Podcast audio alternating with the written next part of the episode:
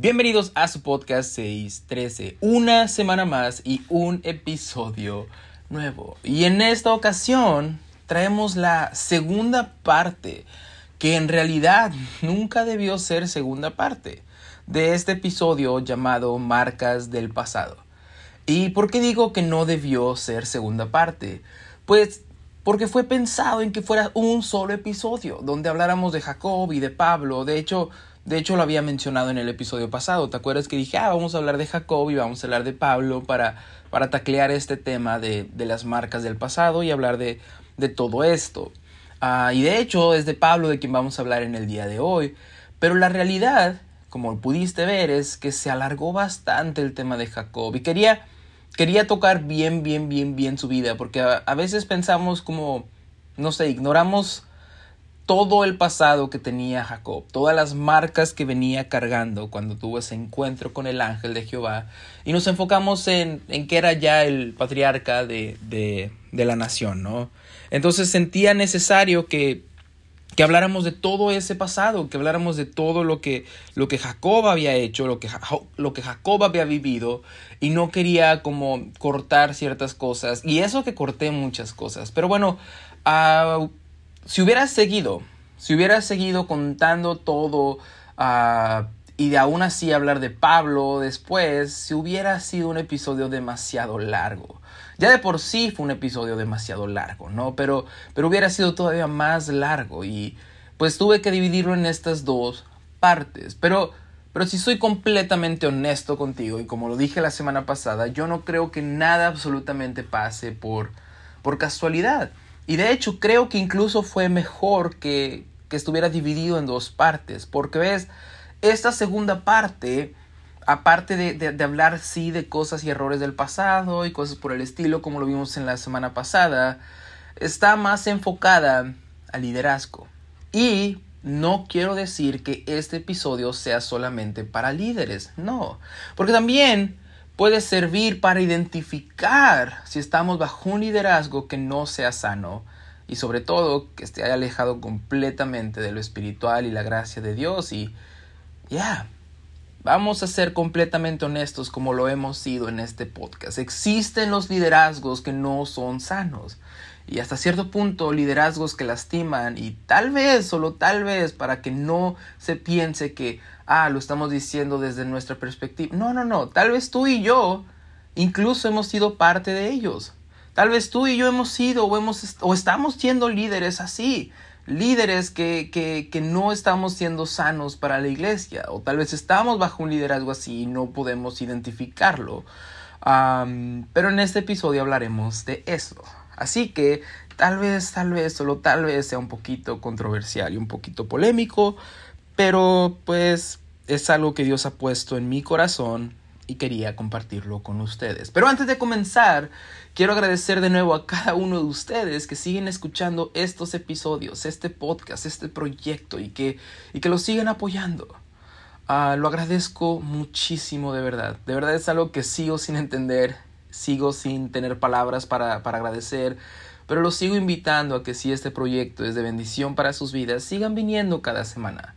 Y si gustan, si les nace en su corazón, lo compartan con alguien, lo compartan en sus redes sociales o con alguien específico que Dios ponga en su corazón. Que ustedes creen que pueda ser de bendición este, este episodio específico para sus vidas.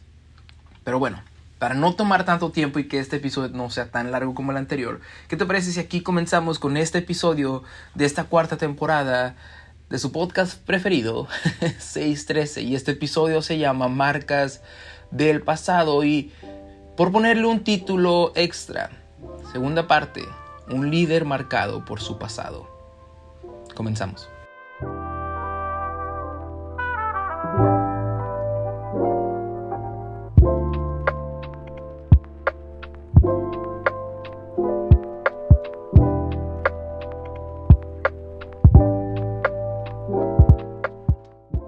Así es, para, para, para, entrar de lleno a este episodio y que no tarde muchísimo, ya tenemos como el preámbulo del otro episodio, pero bueno, no quiero decir que tengas que escuchar ese episodio para escuchar ese, para nada. Pero para entrar lleno, rápido, conciso a este episodio, ¿qué te parece si hablamos del líder de líderes? de, una persona que nos puede hablar de un pasado cuestionable, pero que también nos puede hablar de, algo que entendió y que muchas veces no le damos crédito. Yo personalmente no le daba crédito a esta parte de la vida de Pablo. Así que, ¿qué te parece si vamos a visitar la vida de Pablo? Y solo quiero comentar un poco el contexto de quién era Saulo, quién era Pablo. porque creo que es importante para que entendamos un poquito hacia dónde vamos. Y podemos visitar un poquito la vida de Saulo al entender que Saulo era, era la eminencia en cuanto a estudios teológicos, era, era el judío de judíos, era el fariseo de fariseos, era el escriba de escribas, era, era aquel que se había criado bajo las enseñanzas de Gamaliel, que era el maestro de maestros, el rabí de rabís en aquel entonces, y tenía todo el conocimiento sobre el libro de la ley sobre los profetas, sobre todo el Antiguo Testamento, todo lo que tenía, todo lo que tenía acceso el pueblo y que tenía que estudiar para seguir en el, en el ah, sistema educativo judío, Pablo, o bueno, Saulo, lo tenía todo. Saulo era un hombre celoso de, lo que él creía, del Dios al que él ah, defendía, del Dios al que él estaba conociendo poco a poco. Saulo Saulo tenía todas y cada una de las credenciales para, para enseñar, pero no solamente para enseñar, para exigir, por así decirlo, ciertas cosas del pueblo de Israel, para, para exigir ciertas enseñanzas, para corregir si tenía que corregir, y se fue un poquito más allá. Tú sabes a dónde voy.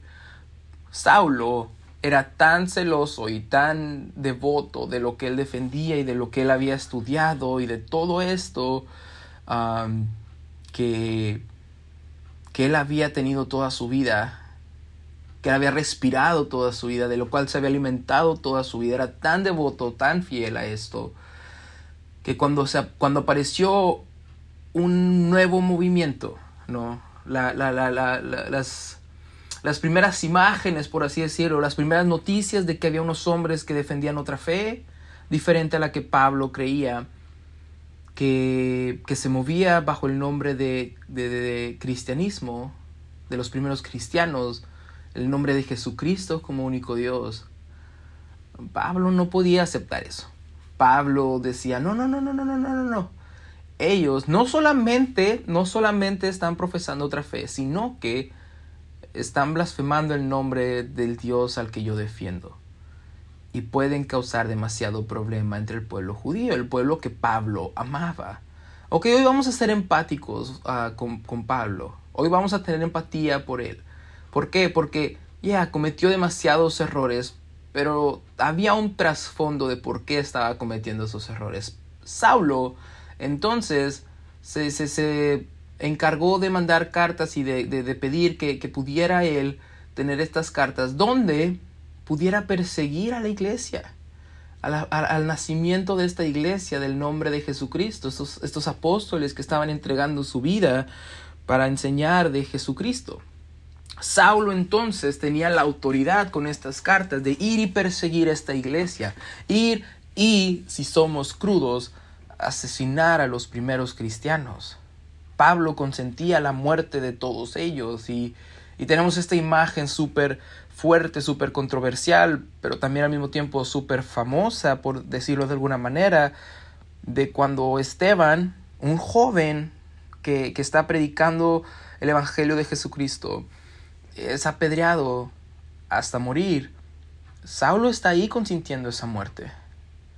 Todos están mandando sus abrigos a sus pies y Saulo está ahí no para detenerlo, sino para incluso alimentarlo, para consentir ese, ese asesinato, todo lo que le hicieron a Esteban hasta dejarlo sin vida. Saulo, como dije, tenía consigo esta, esta etiqueta de que de que estaba persiguiendo a los primeros cristianos, aquellos que defendían el Evangelio de Cristo. Entonces, con todo esto cargando, Saulo, tenemos este momento en el libro de Hechos donde va camino a otro lugar, ¿no? Y de repente tiene esta visión de, de, Jesús que, que, le dice, Saulo, ¿por qué me persigues? Y Saulo le dice, ¿quién eres, Señor? Y él le dice, soy Jesús al que tú persigues. Ves, estás persiguiendo a la iglesia, pero realmente me estás persiguiendo a mí. Entonces Saulo estaba no solamente asesinando a la iglesia, estaba incluso tratando de asesinar el Evangelio de Jesucristo. No estaba yendo en contra de los hermanos, estaba yendo en contra de Jesús mismo. Así de grande era el error que estaba cometiendo Saulo. Así de grande era la falta que estaba cometiendo Saulo. Entonces Saulo tiene este encuentro con Jesús donde, donde su conversión comienza, pero al mismo tiempo queda ciego y le dice, ¿sabes qué? Tienes que ir a tal lugar, a, a ciegas, tienes que ir a tal lugar y ahí te va a recibir una persona. Entonces Saulo, con escamas en los ojos, con una ceguera que no, lo no le permitía ni siquiera dar dos pasos y tenía que ser guiado por alguien más. Saulo va a este lugar. Y aquí comenzamos con, versículos específicos de la Biblia. ¿Qué te parece? Con, cosas que la Biblia nos cuenta. ¿Te parece?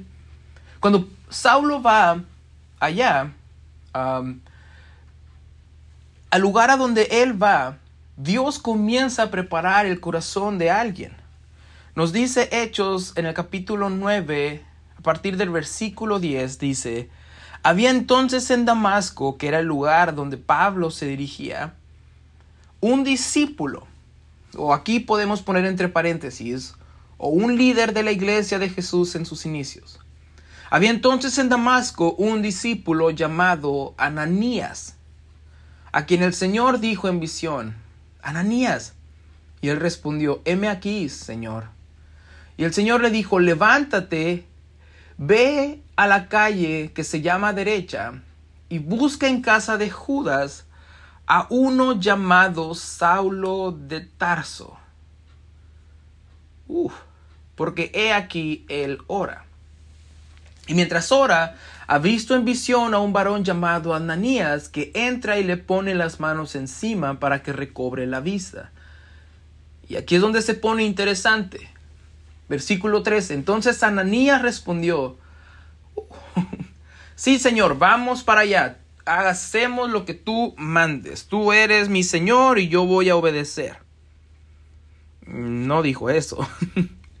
Entonces Ananías respondió, Señor, he oído de muchos acerca de este hombre, mm.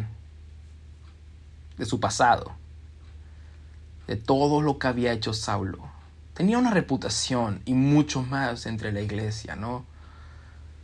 ¿Cuántos males ha hecho a tus santos en Jerusalén?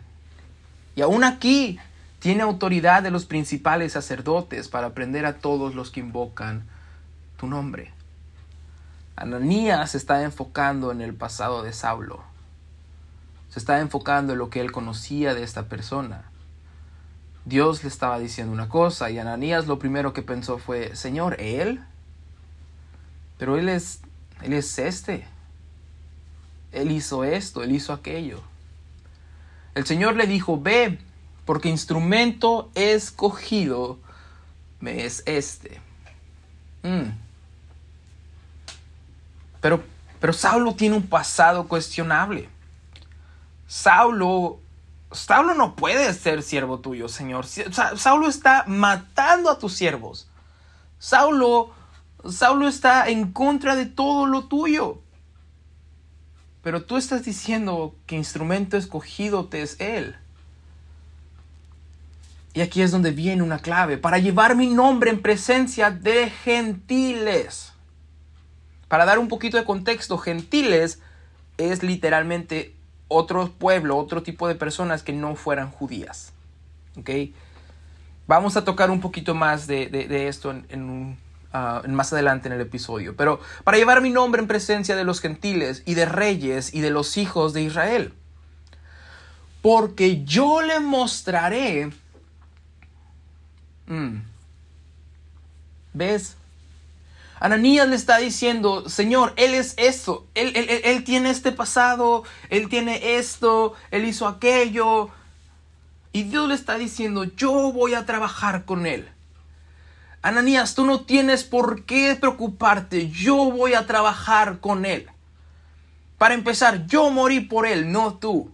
Yo voy a trabajar con él. Tú no puedes descalificar. Uno como líder no puede descalificar a una persona por lo que uno piensa de esa persona. Si Dios está tratando con esa persona, Él va a trabajar con Él. Porque yo le mostraré cuánto le es necesario padecer por lo que hizo. No, eso no dice la Biblia por las veces que falló. Yo le mostraré cuánto le es necesario padecer por, por su pasado cuestionable. Lo que dice la Biblia es, yo le mostraré cuánto le es necesario padecer por mi nombre. Mm. Por su nombre. No por su pasado. Por su nombre no por los errores que había cometido Saulo, porque a veces pensamos, oh sí, Saulo tenía que pasar todo lo que pasó porque, porque él había hecho lo mismo, él tenía que, que, que tener sus consecuencias, por su nombre, no por quién era él. ¿Ves? Cuando hay una conversión genuina, y Dios ya ha cambiado nuestra vida y nos está llamando a servirlo a Él, no dejes que nadie traiga de nuevo esas cadenas de culpa, de vergüenza y de juicio de las cuales Dios ya te sacó. Tú fuiste llamado a servir a Dios y si has de padecer, si has de sufrir, si has de pasar problemas, va a ser por su nombre. No te pueden decir que fue por lo que hiciste. No fue porque tú fuiste malo y ahora tienes que pagarlo, porque, porque entonces ¿dónde queda la gracia? ¿Ves? Así, así funciona la gracia de Dios. Él, Jesús, tomó nuestro pecado y se hizo pecador por nosotros. Y si ahora padecemos, es por su nombre. No por las consecuencias de que, ah, no, no, no, tú fuiste malo, entonces tú a fuerzas tienes que sufrir. Tú a fuerzas tienes que hacer eso, pero porque tú fuiste malo. Porque entonces volvemos a ponerle esas cadenas a esas personas y no estoy diciendo que, ah, si hacemos algo no vamos a tener consecuencias. No, claro que sí. ¿Por qué? Porque es la ley de la vida y porque a veces son consecuencias que no se pueden quitar, no se pueden borrar. Pero yo no puedo ponerle esa cadena de la cual Dios ya lo liberó a ese hermano y decirle, oh, estás pasando esto por lo que hiciste. Oh, estás... No, no, no, no, no. Muchas veces cuando estás sirviendo a Dios vas a padecer por su nombre, por el nombre de Jesús, el cual tú estás llevando. Y si ahora padecemos es por su nombre. Y el versículo 17 es algo que me enamora completamente.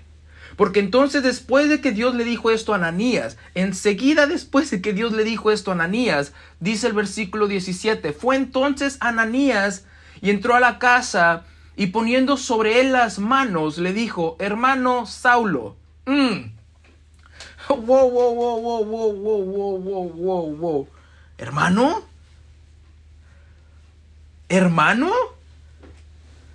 ¿Ves? Justo ahorita veremos que después de esto, después de lo que va a pasar a Ananías y, y, todo lo que va a hacer, Saulo recibe todo esto y aparte es lleno del Espíritu Santo y se bautiza.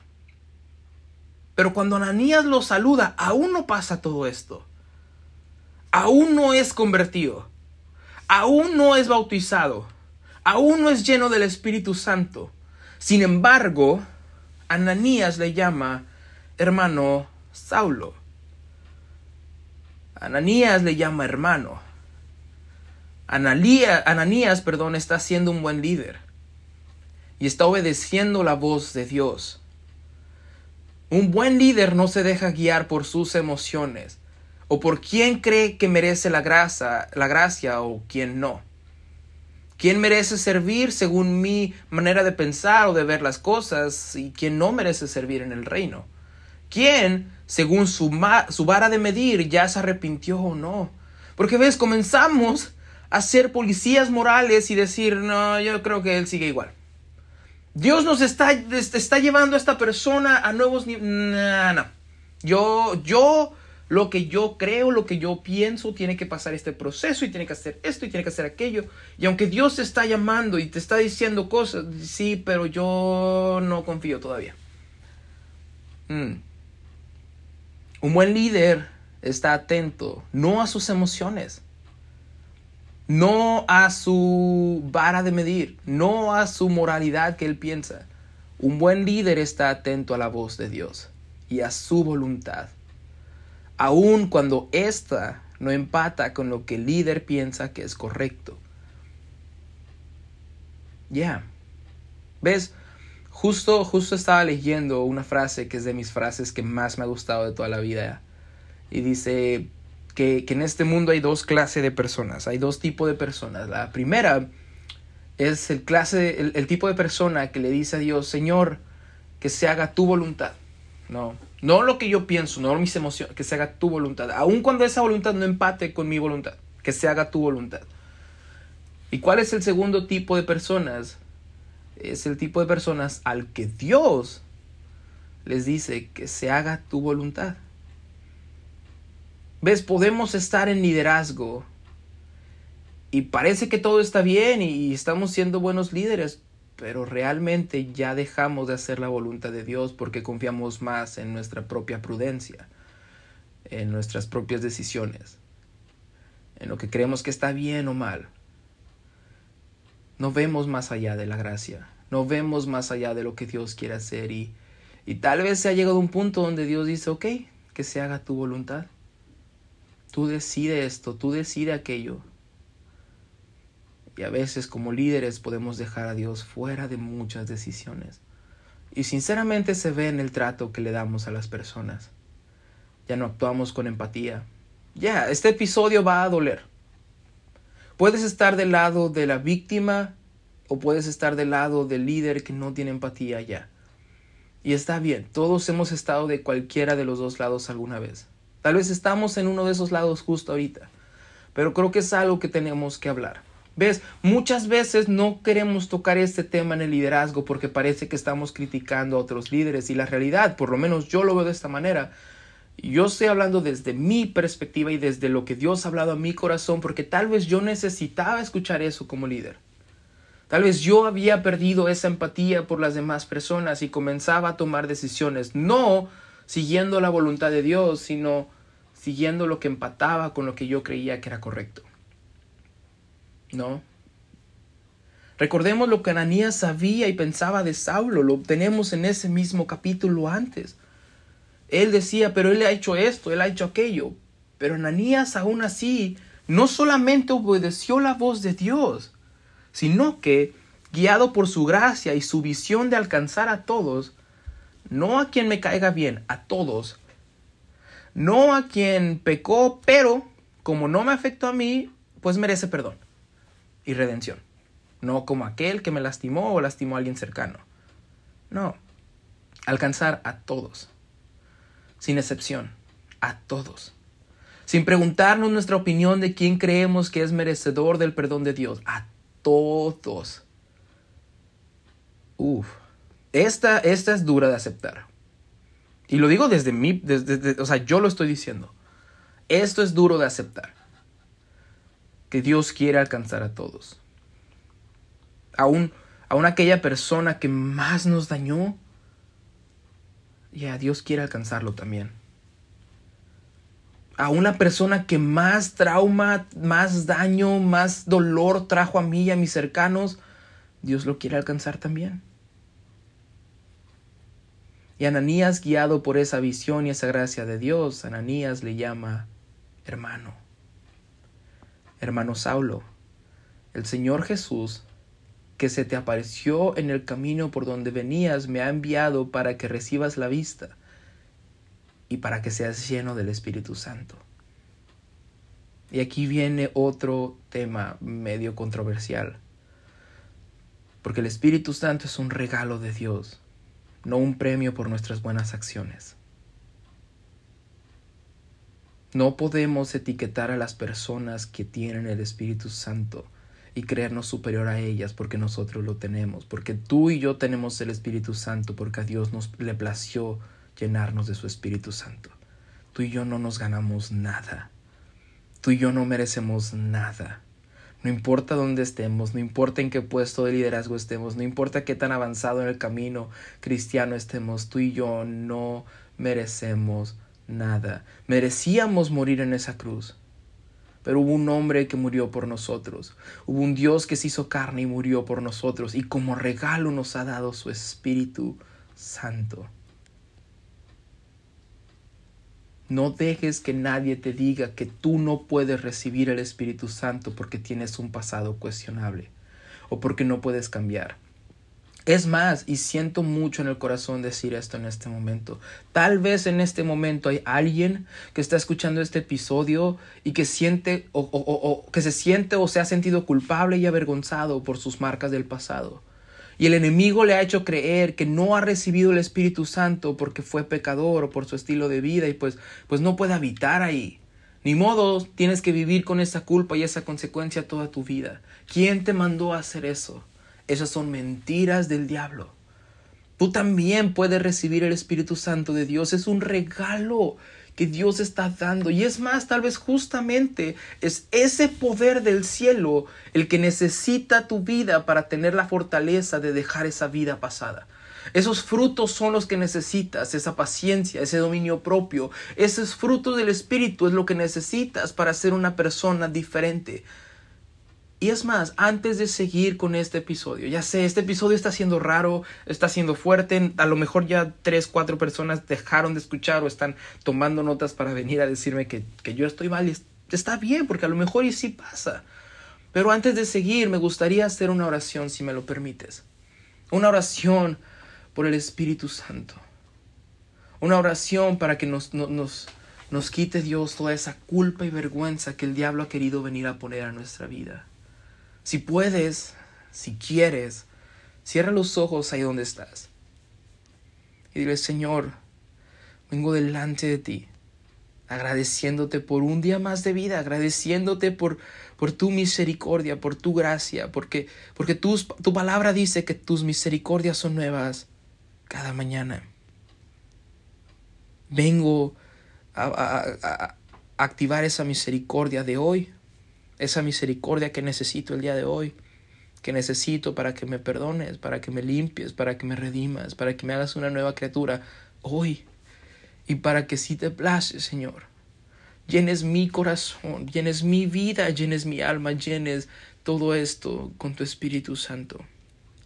Llena cada persona que está escuchando esto con el regalo de tu Espíritu, Señor. Quita toda vergüenza y toda culpa de sus vidas. Aquellas mentiras que el enemigo ha querido venir a plasmar en sus vidas y tenerlos atados en su pasado, derríbalas con tu poder, con tu amor, con tu gracia, Señor.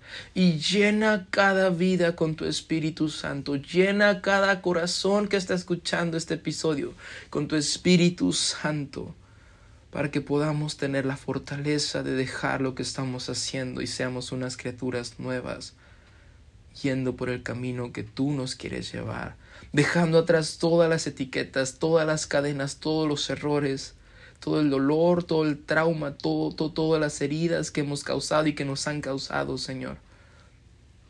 Quiero ser alguien nuevo en ti y necesitamos tu Espíritu Santo para lograrlo. Te lo pedimos todo esto en el nombre precioso de Jesús. Amén. Bueno, podemos seguir. ¿Te parece? Versículo 18. Y al momento, cuando ya recibió el Espíritu Santo, Saulo, le cayeron de los ojos como escamas y recibió al instante la vista. ¿Ves? Otro punto que quiero tocar es que debemos creer en el Dios del de repente. Me encanta ponerlo de esta manera, el Dios del de repente. O ponerlo de esta manera, el Dios de al instante. Porque ves, claro que entendemos que muchas veces tenemos que pasar por procesos para ser cambiados, liberados, perdonados, etc. Pero también, si vamos a las escrituras, que es palabra de Dios, vemos ejemplo tras ejemplo que si le place a Dios, no si yo estoy de acuerdo, si le place a Dios, puede al instante o de repente cambiar a una persona, redimir a una persona, perdonar a una persona, limpiar a una persona. Y ni tú ni yo, ni tu opinión ni la mía es necesario para que Dios se mueva de repente en la vida de alguien. Aunque nuestras oraciones claro que pueden ayudar. No hay que criticar al hermanito o la hermanita que está llorando en el altar y hace una semana atrás seguía haciendo algo, seguía viniendo y pensábamos, ah, sigue igual. Mejor hay que interceder por ellos. Hay que buscar que en su vida haya un momento de repente. Hay un momento donde Dios al instante pueda cambiar algo y todas esas marcas de su pasado queden ahí, en su pasado. Y levantándose fue bautizado y habiendo tomado aliento recobró fuerzas, y estuvo Saulo por algunos días con los discípulos que estaban en Damasco. Entonces este episodio, perdón, este, este capítulo, algo que me pasa mucho es que por el podcast ya a veces digo episodio en lugar de capítulo en la Biblia, o a veces digo capítulo aquí en el podcast en lugar de episodio. perdón. Pero entonces en este capítulo de la Biblia tenemos la conversión de Pablo. Pero ahí no termina el capítulo. Literalmente en el versículo 20 dice, enseguida, de nuevo, de repente, no después de tres meses, enseguida, el hombre que acababa de ser convertido, el hombre que acababa de tener este momento con Dios, enseguida predicaba a Cristo en las sinagogas, diciendo que este era el Hijo de Dios. Y todos los que lo oían estaban atónitos y decían, ¿No es este el que asolaba en Jerusalén a los que invocaban este nombre? Y a eso vino acá, para llevarlos presos ante los principales sacerdotes. Hmm. ¿No es este el que tenía este pasado, el que acaba de hacer esto? ¿No, no, no es este?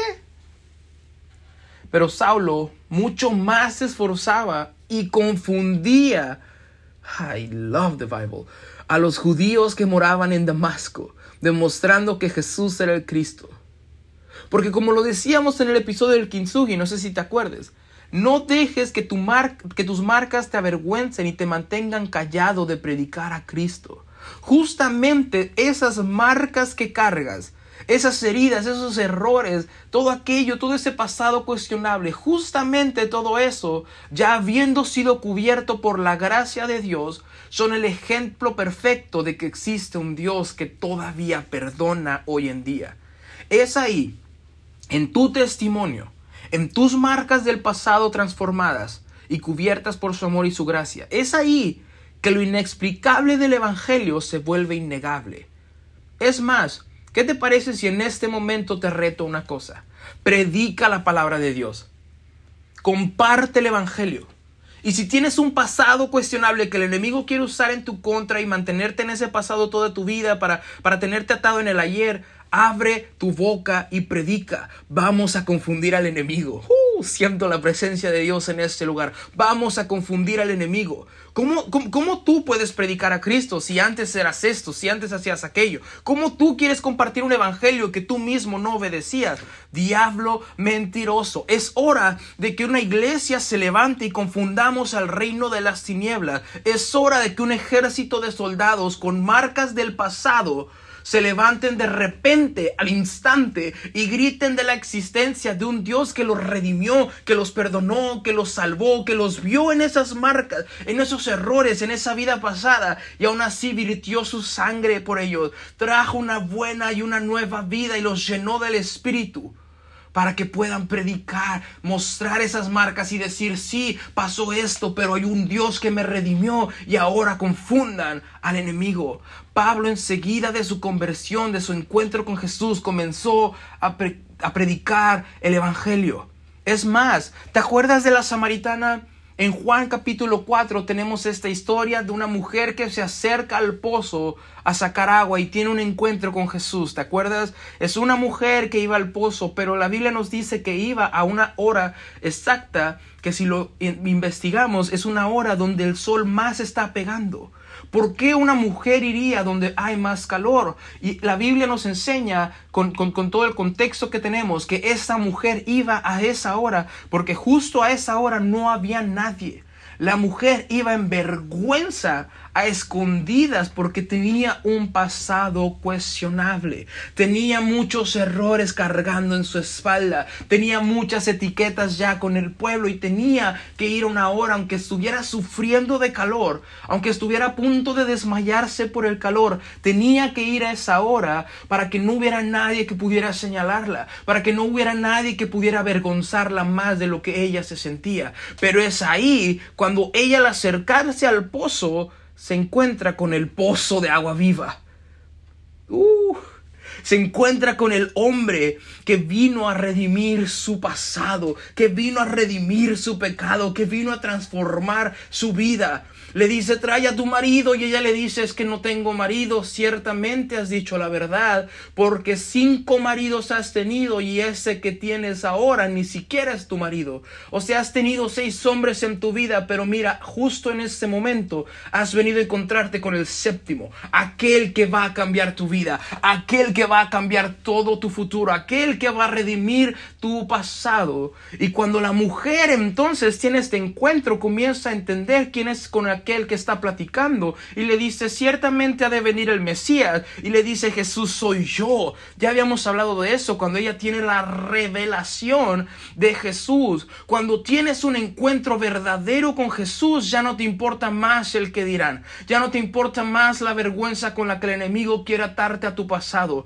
Porque ves, la mujer empieza yendo a escondidas del pueblo comienza yendo a una hora donde el sol quema más para que nadie la pueda ver, para que nadie la pueda juzgar y criticar. Ella tiene vergüenza, vergüenza por sus errores, vergüenza por sus marcas, vergüenza por sus etiquetas. Pero una vez que tiene un encuentro genuino con Jesús, con Jesús, con Jesús, es ella misma la que va a buscar al pueblo y predicarles de Jesús. Ella comienza la historia teniendo vergüenza y termina la historia ella misma buscando al pueblo y decirle, vengan y vean a un hombre que me contó todo lo que yo he hecho. ¿Ustedes creen que me conocen? No, no, no, no, no, no. Él me conoce. Él sabe todo lo que he hecho y saben que me redimió y me dio valor. Vengan a ver mis marcas y vengan a ver la gracia de aquel que está cubriendo mi pasado, que está cubriendo mis errores porque cuando tenemos un encuentro genuino con Jesús, lo inexplicable del Evangelio se vuelve innegable. Pablo y el encuentro con Jesús, Jacob y el encuentro con el ángel de Jehová, la samaritana y su encuentro con Jesús. No dejes que alguien te ate y te haga ir en vergüenza caminando en esta vida. Ten un encuentro genuino con Jesús. Y si ya tuviste un encuentro genuino con Jesús, deja que tus marcas del pasado prediquen al Dios que te redimió, al Dios que te sanó, al Dios que te salvó y te dio una nueva oportunidad. Ya. Más adelante nos dice, seguimos en Hechos, cuando cuando llegó a Jerusalén, trataba de juntarse con los discípulos. Aquí está hablando de Pablo, ya después de haberse bautizado y de estar predicando. Pero todos, todos eh, le tenían miedo, no creyendo que fuese discípulo. Porque, porque así somos nosotros. Aunque, aun cuando seamos líderes, aun cuando somos los que más empatía tenemos que sentir por el perdido, así somos nosotros. No creemos en la conversión de los hermanos. No creemos en aquel que... él es puro cuento. nah, yo me acuerdo de él. No, yo me acuerdo de ella. No creyendo que fuese discípulo. Entonces Bernabé, tomándole, lo trajo a los apóstoles y les contó cómo Saulo había visto en el camino al Señor, el cual había hablado y cómo en Damasco había hablado valerosamente en el nombre de Jesús. No seamos unos líderes como aquellos. ¿Qué te parece si buscamos ser un líder como Ananías o un líder como Bernabé? Y estaba con ellos en Jerusalén y entraba y salía y hablaba denodadamente en el nombre del Señor y disputaba con los griegos, pero estos procuraban matarle. Cuando supieron esto los hermanos lo llevaron hasta Cesarea y le enviaron a Tarso. Entonces las iglesias tenían paz por toda Judea, Galilea y Samaria y eran edificadas andando en el temor del Señor y se acercaban fortalecidas por el Espíritu Santo. Pablo comienza entonces su ministerio, comienza su liderazgo, comienza toda esta travesía misionera de ir a lugares. Recuerda que, que él fue llamado no solamente a los judíos, no solamente a los reyes, sino a los gentiles, al pueblo que entre comillas no era el escogido de Dios. ¿Ves? Los judíos eran el pueblo escogido de Dios, los gentiles no lo eran.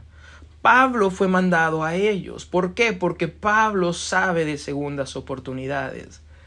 Pablo sabe de que aún con un pasado cuestionable hay un Dios que tiene gracia por nosotros. Pablo sabe de que un asesino puede ser redimido y ahora puede ser un pastor, un evangelista, un misionero. Pablo sabe de que hay un Dios que puede cambiar tu futuro. Pablo sabe de aquel que limpia y llena tus marcas del pasado con gracia y misericordia. Y aquí es donde entramos en un punto que, que, que, que, personalmente creo que puede ser un poquito polémico. Por si ya no había sido demasiado polémico este episodio, entramos en este, en este momento. Y para dar un poquito de contexto, tenemos que entender que, que el pueblo de Israel en su nacimiento como nación, yéndonos hasta, hasta atrás, desde Abraham, tenían una práctica, tenían algo que era lo, su muestra como pacto para con Dios, como pueblo escogido de Dios, tenían una práctica que tenían que hacer cada vez que nacía un hombre varón. Ah, perdón, un, hombre varón, un, un, varón. Y esto era la circuncisión. Ya.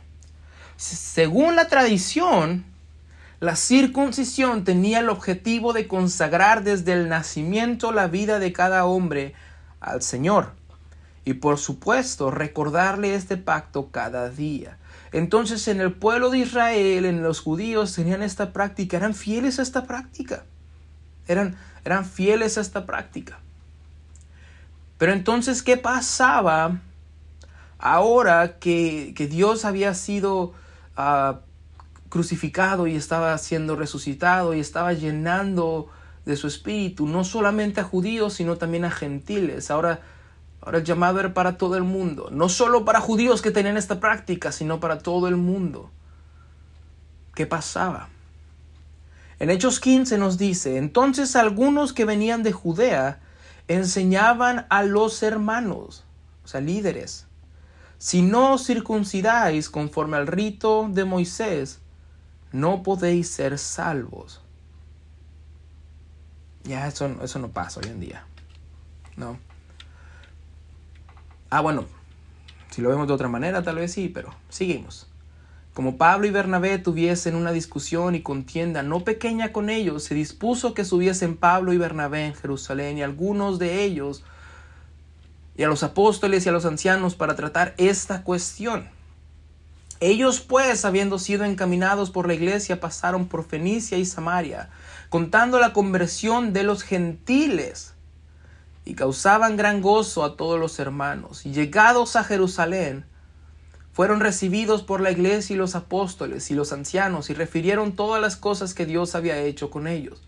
Pero algunos de la secta de los fariseos que habían creído, o sea, ya eran creyentes, ya no eran aquellos que no creían en Jesús, ya habían creído. Se levantaron diciendo, es necesario circuncidarlos y mandarles que guarden la ley de Moisés. Pero alguno de la secta de los líderes suena feo, suena fuerte. Pero alguno de las sectas de los fariseos se levantaron diciendo, es necesario circuncidarlos. ¿Y por qué eso tiene relevancia? Se reunieron los apóstoles y los ancianos para conocer este asunto y después de muchas discusiones, Pedro, que también conoce de segundas oportunidades, Pedro, que si nos vamos un poquito atrás, en el capítulo 11, Pedro tiene una visión. Tiene una visión que está en su casa y, está ayunando y tiene hambre y, el Señor le trae un, mantel ah, y se extiende el mantel y son puros animales, ah, animales que, que, no, que no comían los judíos normalmente. Y Pedro le dice, Señor, yo no he comido ninguna cosa inmunda en toda mi vida. Y, y Dios le dice, no llames inmunda lo que yo ya he purificado y entiende que está hablando de los gentiles y que Dios no hace acepción de personas. Pedro, que en Hechos 11:17 dice, si Dios pues les concedió también el mismo don que a nosotros que hemos creído en el Señor Jesucristo, ¿quién era yo? ¿Quién era yo que pudiese estorbar a Dios? Entonces oídas estas cosas callaron y glorificaron a Dios diciendo, de manera que también a los gentiles les ha dado el Dios arrepentimiento para vida. ¿Quién era yo que pudiese estorbar a Dios? ¿Quién era yo que pudiese estorbar la visión de un Dios que quiere alcanzar a todos? ¿Quién era yo para estorbar a un Dios que quiere alcanzar por medio de su gracia, de su sacrificio, de su sangre, de su espíritu, alcanzar aún a los que yo no considero que sean dignos? ¿Quién soy yo como líder que puedo estorbar a Dios? Saulo, ¿por qué me persigues? Dura te es dar coces contra el aguijón. Pedro se levantó y les dijo, varones, hermanos, vosotros sabéis como yo hace algún tiempo que Dios escogió que los gentiles oyesen por mi boca la palabra del Evangelio y creyesen. Y Dios que conoce los corazones, yo nada más veo el exterior, tú nada más ves el exterior, tú crees que tú tienes la última palabra por todo lo que sabes. Dios conoce los corazones les dio testimonio dándoles el Espíritu Santo, lo mismo que a nosotros. Ellos no vivieron lo que nosotros. Ellos no pasaron lo que nosotros. Pero sabes qué? Dios tuvo gracia por ellos también. Dios tuvo, Dios tuvo compasión por ellos también. No tenemos el mismo pasado, no tenemos el mismo recorrido. Ellos no crecieron y nacieron en la iglesia. Pero Dios dio el Espíritu Santo, lo mismo que a nosotros. Y ninguna diferencia, no solamente que, no, no, no, ninguna diferencia hizo entre nosotros y ellos, purificando por la fe sus corazones. Ahora pues, y esta es una pregunta que hago al liderazgo, ahora pues, ¿por qué tentáis a Dios poniendo sobre la cerviz de los discípulos un yugo que ni nuestros padres ni nosotros hemos podido llevar? Mm. ¿Por qué como líder quieres ponerle todo ese peso de perfección a esa persona si tú mismo no lo has podido llevar? ¿Por qué quieres criticar a esa persona por un momento de santidad que ni tú mismo has sido capaz de llevar a la perfección? ¿Por qué mismo queremos ponerle todo ese peso a los hermanos si nosotros mismos no lo hemos podido llevar? Versículo 11, antes creemos que por la gracia del Señor Jesús seremos salvos de igual modo que ellos. Ellos necesitan la gracia como nosotros la necesitamos. No podemos estar en un puesto de liderazgo, pensamos que ya somos dignos y merecedores de eso y porque Dios me usa a niveles tan grandes, yo puedo ver hacia abajo a las personas y, y demandarles algo que ni yo mismo llevo porque se me olvidó que fue necesaria la gracia de Dios para que yo pudiera seguir respirando. Es más, para poder yo llegar a este nivel de liderazgo, tuvo que ser necesaria la gracia de Dios que me vio en mi pecado y no me condenó, más bien me salvó, me perdonó, me redimió y ahora le place servirme. Pero no puedo olvidar esa gracia para con los hermanos que también la necesitan y entonces demandarles algo que como dice aquí ni mis padres ni yo pudimos llevar. Muchos líderes querrán que tú pases por los mismos dolores, la circuncisión, por los mismos dolores y sacrificios de su pasado, porque no pueden aceptar que tú estés en el mismo lugar o incluso mejor que ellos sin pasar lo mismo que ellos tuvieron que pasar. Me explico, nunca has escuchado a alguna persona que te dice, es que si yo te estoy diciendo esto es porque yo lo pasé, es que si yo te estoy diciendo que no puedes ir a visitar a tu familia a tal fecha, tienes que ser fiel en la iglesia, es porque yo así fui fiel. Y entonces comienzas a ver que a veces, solo a veces, solo a veces, solo a veces, algunas de las palabras que te dicen ni siquiera la dicen como con gozo, la dicen con enojo las dicen como si vieran ese dolor, sacrificio, como un trauma que pasaron, como, como algo que los privó de algo que ellos querían en el pasado. Y si yo me privé de eso, tú te tienes que privar de eso. Si yo sacrifiqué eso, tú tienes que sacrificar eso. Porque no aceptan que puedas estar en un lugar en el que ellos están sin pasar lo mismo que ellos tuvieron que pasar. Quieren marcar con su pasado y que tú cargues con sus marcas y no darte la gracia del presente. A veces podemos cometer ese error como líderes y queremos marcar a la persona con nuestro pasado. Yo pasé por esto para llegar aquí, tú tienes que pasar por lo mismo. Yo tuve que sacrificar esto, tú tienes que hacer lo mismo. Yo cargué con este peso, tú lo tienes que cargar. Pero la realidad es que no todos tienen que pasar por lo mismo. No todos tienen las mismas marcas del pasado. Y si a Dios le place que a esa persona que está bajo tu liderazgo quiere usarla, quiere darle una unción doble, una doble porción, sin tener que pasar todo lo que tú pasaste, tienes que glorificar a Dios. Tienes que decir, Señor, hágase tu voluntad, hágase lo que tú quieres. ¿Por qué? Porque tú me tienes aquí por tu gracia. Yo no merecía nada yo no merecía más que estar muerto en mi pecado, pero tu gracia me ha traído hasta ese lugar. Glorifica a Dios si tú ves a alguien que está en una posición más grande que tú y no tuvo que pasar lo que tú pasaste. Glorifica a Dios porque Dios tiene planes para esa persona como los tiene para tu vida. Y a los dos fue necesario la gracia de Dios. Tenemos que darle la gracia del presente de hoy en día a unas personas, no marcarlas con su pasado. Tenemos la historia de Saúl y David. Cuando David iba a atacar a ese gigante, Saúl, que era el rey, le dijo, mira, mira, mira, mira, ten, toma esta armadura. Esa armadura me ha ayudado a mí. Esa armadura tiene esas marcas de batalla que me han ayudado a mí. Toma esa armadura. Pero realmente David se la pone y comienza a caminar y no puede caminar. La Biblia nos dice que David no puede caminar con esa armadura. ¿Por qué? Porque a veces cuando le ponemos el peso de nuestro pasado a esas personas que están bajo nuestro liderazgo, no los dejamos avanzar, no los dejamos llevar este, este camino más allá los mantenemos estancados simplemente porque queremos que ellos carguen las marcas de nuestro pasado, las luchas de nuestro pasado, que, que, Dios trate con ellos como trató con nosotros. Pero si leemos la Biblia, David, que no podía avanzar, le dice, Saúl, tal vez eso te sirvió a ti, rey. Tal vez esa es tu armadura, tal vez eso es lo que pasaste, tal vez esas son tus marcas de batalla. Eh, pero yo estoy mejor con esto. Dios me, me, enseñó a usar una onda. Dios me enseñó a usar unas piedras. No tuve que pasar el recorrido que tú pasaste. No tuve que pasar todas las luchas que tú... Yo tuve luchas diferentes. Porque ves, esa armadura le sirvió en su momento a Saúl, pero no le hacía falta a David porque Dios lo había dotado de cualidades necesarias para derrotar al gigante en frente del pueblo de Dios. Y muchos líderes nos rehusamos al cambio y a las cualidades que Dios le ha dado a la nueva generación. Imponemos métodos y tradiciones del pasado, aunque eso lastime y no deje avanzar a la juventud, a la nueva generación y el gigante que está enfrente de nosotros se sigue burlando de la iglesia. Hmm.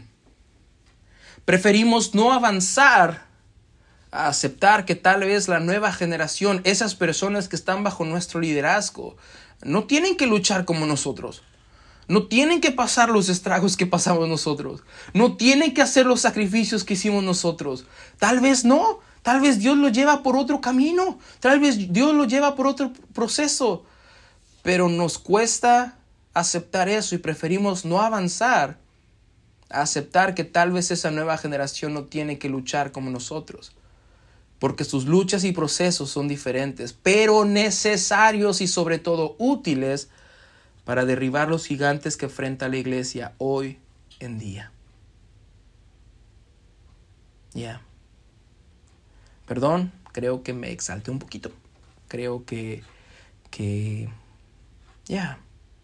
Si soy completamente honesto, solamente quería sacar lo que Dios había puesto en mi corazón. Y es algo que ya había puesto y que estaba construyendo en mi corazón por meses. Es algo que a mí me trajo convicción, que a mí me confrontó, pero que también le agradezco a Dios porque, porque no quiero ser un líder que, que, que tenga que imponer mis, mis marcas del pasado a alguien que pueda decirle a alguien, yo me circuncidé, tú te tienes que circuncidar. Y no estoy hablando del proceso como todo, le estoy hablando de yo hice esto por Dios, tú también lo tienes que hacer para llegar a donde estoy. Porque eso no es cierto. Porque yo no puedo, mi opinión nunca será más grande que la palabra de Dios. Mi opinión nunca será más grande que los planes que Dios tenga. Y solamente quiero terminar este episodio y esta miniserie que ya se convirtió en una miniserie leyendo de nuevo Hechos 11:17. Si tú eres líder, lee esto, guárdalo en tu corazón. A veces nos cuesta trabajo aceptar que Dios quiere usar personas que nosotros pensamos que no están preparadas, que no están listos, que no son dignos de esto, pero si Dios pues les concedió también el mismo don que a nosotros que hemos creído en el Señor Jesucristo, ¿quién era yo que pudiese estorbar a Dios? Entonces, oídas estas cosas, callaron y glorificaron a Dios, diciendo, de manera que también a los gentiles ha dado Dios arrepentimiento para vida. Hay que ser buenos líderes. No hay que estorbar a Dios. No hay que poner un peso que ni nosotros hemos podido cargar. Hay que ofrecer la gracia que, que nosotros hemos necesitado todos estos años. Hay que ser unos líderes que cobijan, no que ponen armaduras en las personas. Vamos a, vamos a, desafanarnos de esas marcas del pasado y, no hay que imponerlas en alguien más. Espero que esta, estos dos episodios hayan sido de bendición para tu vida y, y si tienes algo que platicar conmigo, puedes platicarlo. Si no estás de acuerdo, también puedes decirme y si no me quieres decir, no me digas, pero solamente quería dejar todo esto aquí. Espero que haya sido de bendición para tu vida. Es hora de dejar esas marcas en el pasado, en el pasado y, no hay que estorbar a Dios en lo que Dios quiere hacer, tanto en nuestra vida como en la vida de los demás. Que Dios te bendiga.